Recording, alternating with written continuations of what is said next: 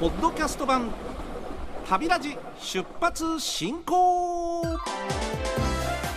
このポッドキャスト番組は RKB ラジオで毎週土曜日朝5時30分から放送している旅ラジ出発進行そのポッドキャスト版です。ポッドキャストでしか聞けないコーナーもございますよ。それでは早速出発進行。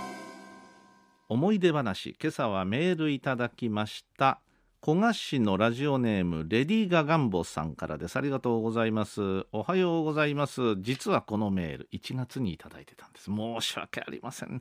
ちょっと長蛇の列ができてたようでございますね。はいお詫び申し上げます。ところで415系構成車両がとこういうふうな書き出しですのでピンとくる方は来る数、ねえー、国鉄型415系電車。というのはですねうん構成鋼製こう書いてあるわけです。ね。なんなんでって話なんですけどこの415っていうのはいわゆる近郊型通勤電車。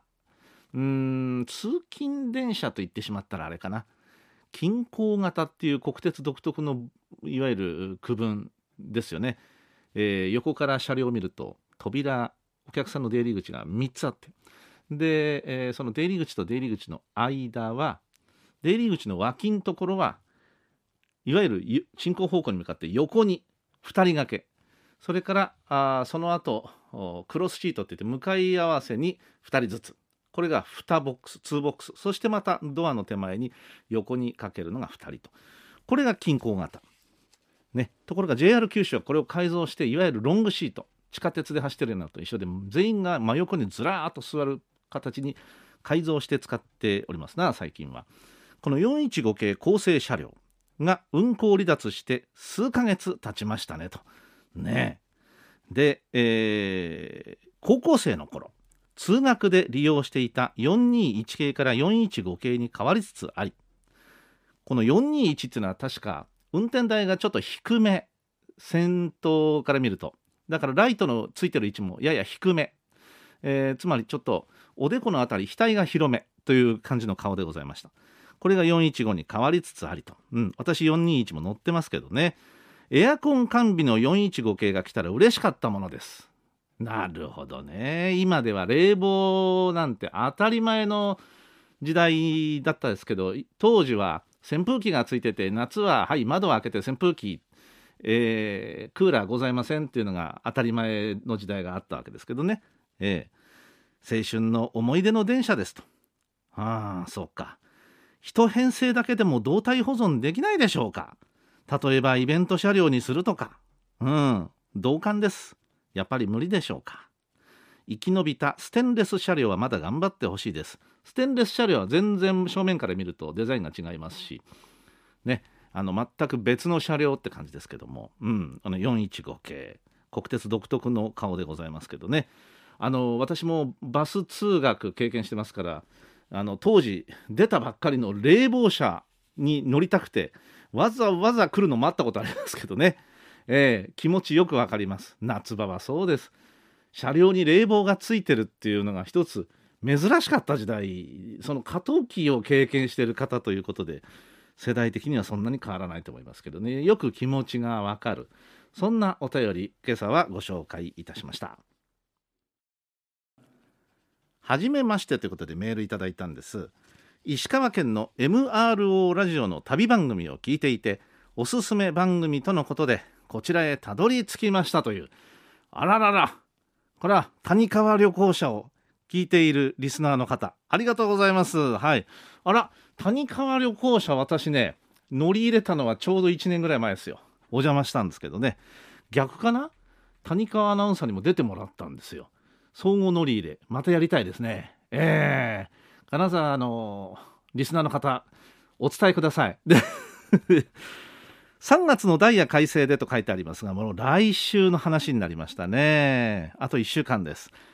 JR 東海の特急ひだ号がキハ85系からすべて HC85 系に置き換わるとのことですというリポートは三重県の桑名からいただきました。ラジオネーム特急飛騨4号さんありがとうございます。うん。私も飛騨は乗ったことがありまして飛騨高山に行きましたね。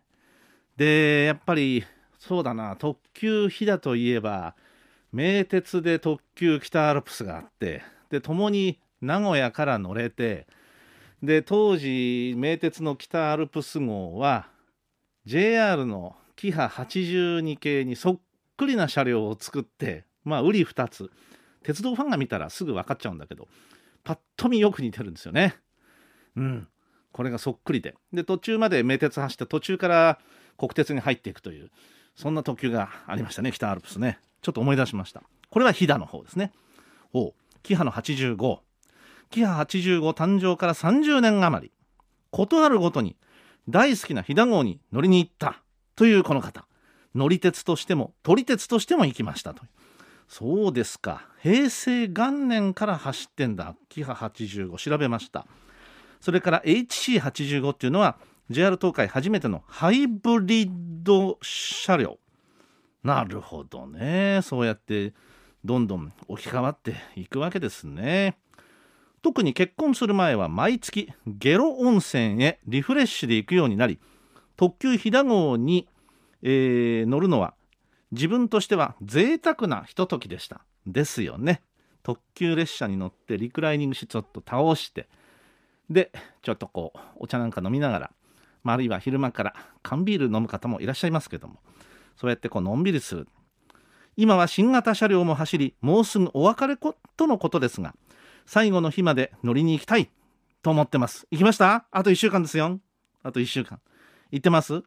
これメールいただいたのが1月の中頃だったんで1ヶ月半ほど経ってますんでいやもう2ヶ月経ってますんで行きました？どうでしたか？名残惜しいっていう時には何度も乗りたくなりますもんねだけど特急ですからある程度料金はかかりますからねうんえー、マナ娘もいるので一緒に乗ってくれると嬉しいですねって。乗ってくれますよ。大丈夫よ。ね。ね。えー、そうですか。どうなったかお知らせいただきたいと思いますけどもね。景色いいもんね。あの、飛騨高山に行くあの路線はね。そうですか。まあでも、私30年余りの車両ってまだ新しいって感覚があるんだけど引退するんだ。そうか。車両の命ってやっぱ短いですよね。そう考えたら。もうちょっと長く使ってもいいような気がいたします。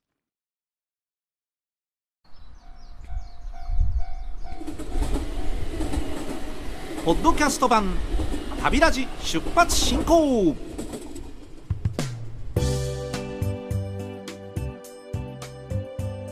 乗務員茅野の鉄道コラム。この時間 RKB ラジオで土曜日の早朝をお送りしておりますラジオ番組。私茅野がお送りしております旅ラジ出発進行。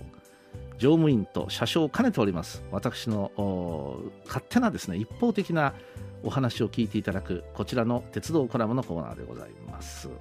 さて今朝のテーマは前回に引き続き廃れゆく鉄道文化その2鉄道文化って大好きなんですけどね。どんどんどんどん何か時代が変わるごとによって移り変わりでなくなっていくものもあるわけです。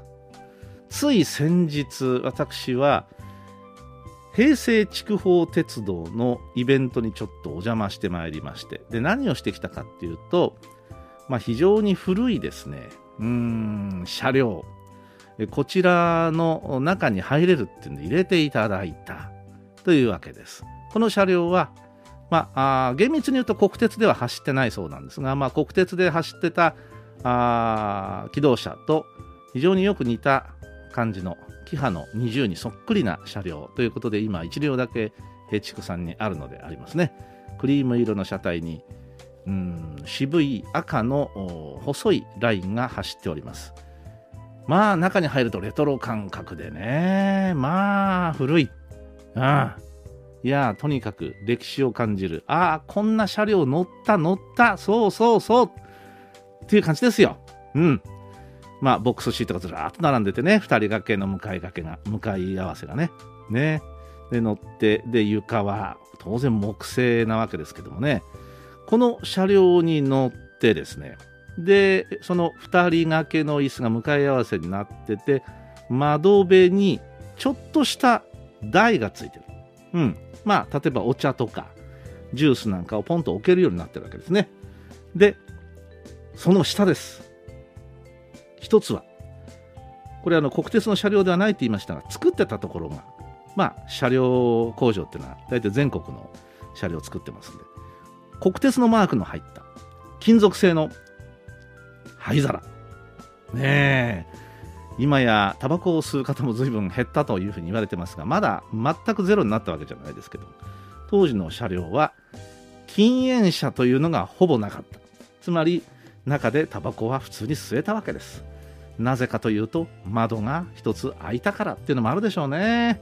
今は普通車両は窓は密閉式になっていて開かないという車両が結構あって、まあ、開いたとしても上の方だけ小窓がちょっと開くだけとかね。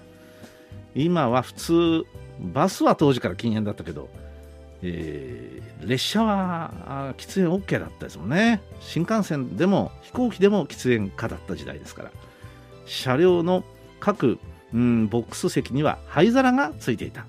タバコを吸うのは当たり前の時代だった。というこの時代の一つ名残でありました。もう一つその隣にあったのが何かというと何だと思います？これも時代の流れです。飲み物に関係のある。今飲み物というとほとんどがペットボトルですか？うん。当時はですねペットボトルなんていう文化はございません。あの車両が出た当時昭和40年代とか30年代とか瓶ですよ瓶。栓抜きがついてるんです。栓抜き。これが常備されてた。うん、っていうのは車内で飲み物を飲む時に買うとしたら瓶に入ったコーラだったりあビールもそうですね、うん、瓶に入ってる。今も瓶ビールあるけど売ってるけどほとんどが缶でしょ。ね。うん。それからいわゆる清涼飲料水系ジュースなるものはほとんどがペットボトル。それから缶もあります瓶もあるんですけどなかなか瓶に入ったものを車内に持ち込んで飲むっていう人はほとんどいないですね。うん。この瓶が当たり前の時代だったから栓抜きがついてる。つまりそこに瓶をかざしてひょいとこうてこの原理で、えー、傾けると線が抜ける。そんな時代の名残だったわけでございますね。まあ、これは鉄道の文化というよりはあ鉄道だけの文化ではないですが、まあ、旅のお供に、まあ、一つね飲み物を飲むタバコを吸うごく当たり前の行為だからそれがついてた、えー、それがそのまま車両に残されてると。いうことなんですね。こういったものを今部品ごと取り外して各鉄道の物品販売のイベントで売ってたりしますね。灰皿をね。ええ栓抜きはあれ売りようがないかな。ひょいとこ引っ掛けるところがついてるだけだから。まあだけど本当に懐かしいなというか。タバコを吸ってた方は特に、えー、ああのこの銀色の、えー、と蓋をひっくり返すと金属の音がパッとあのキーンっていう音がしてね。でそれでああよく吸ってたなっていう人はいらっしゃると思いますけどね。まあそういったあ時代の産物。まだ古い車両が各地にわずかですが残っているっていうのはね本当にそのまま本当は残してほしいっていうのがあれですけど。まあ、残すには維持費もかかるということであまり無責任なことは言えないわけでございまして。ねえ。なんとか皆さんでクラウドファンディングですか？でもするとかいうことで残していくしかないのかなと思いますけどね。鉄道文化。本当は廃れてほしくないですね。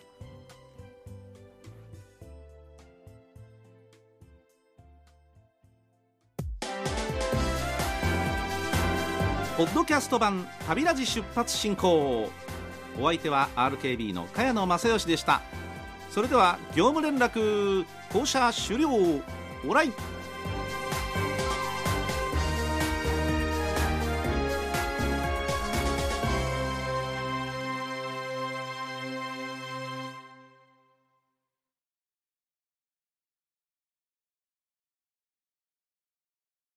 ねえねえ太宰って知ってる？太宰？あ太宰治のこと？その太宰じゃなくて。分かった。じゃあ太宰府天満宮のこと？その太宰太でもなくて。えー、それ以外に太宰なんて聞いたことないし。もう福岡吉本芸人で一番の注目株の太宰だよ。美女も最高ネタも面白い。えー、気になる。太宰の「危ないトゥナイト」聞かないとそうご飯。お父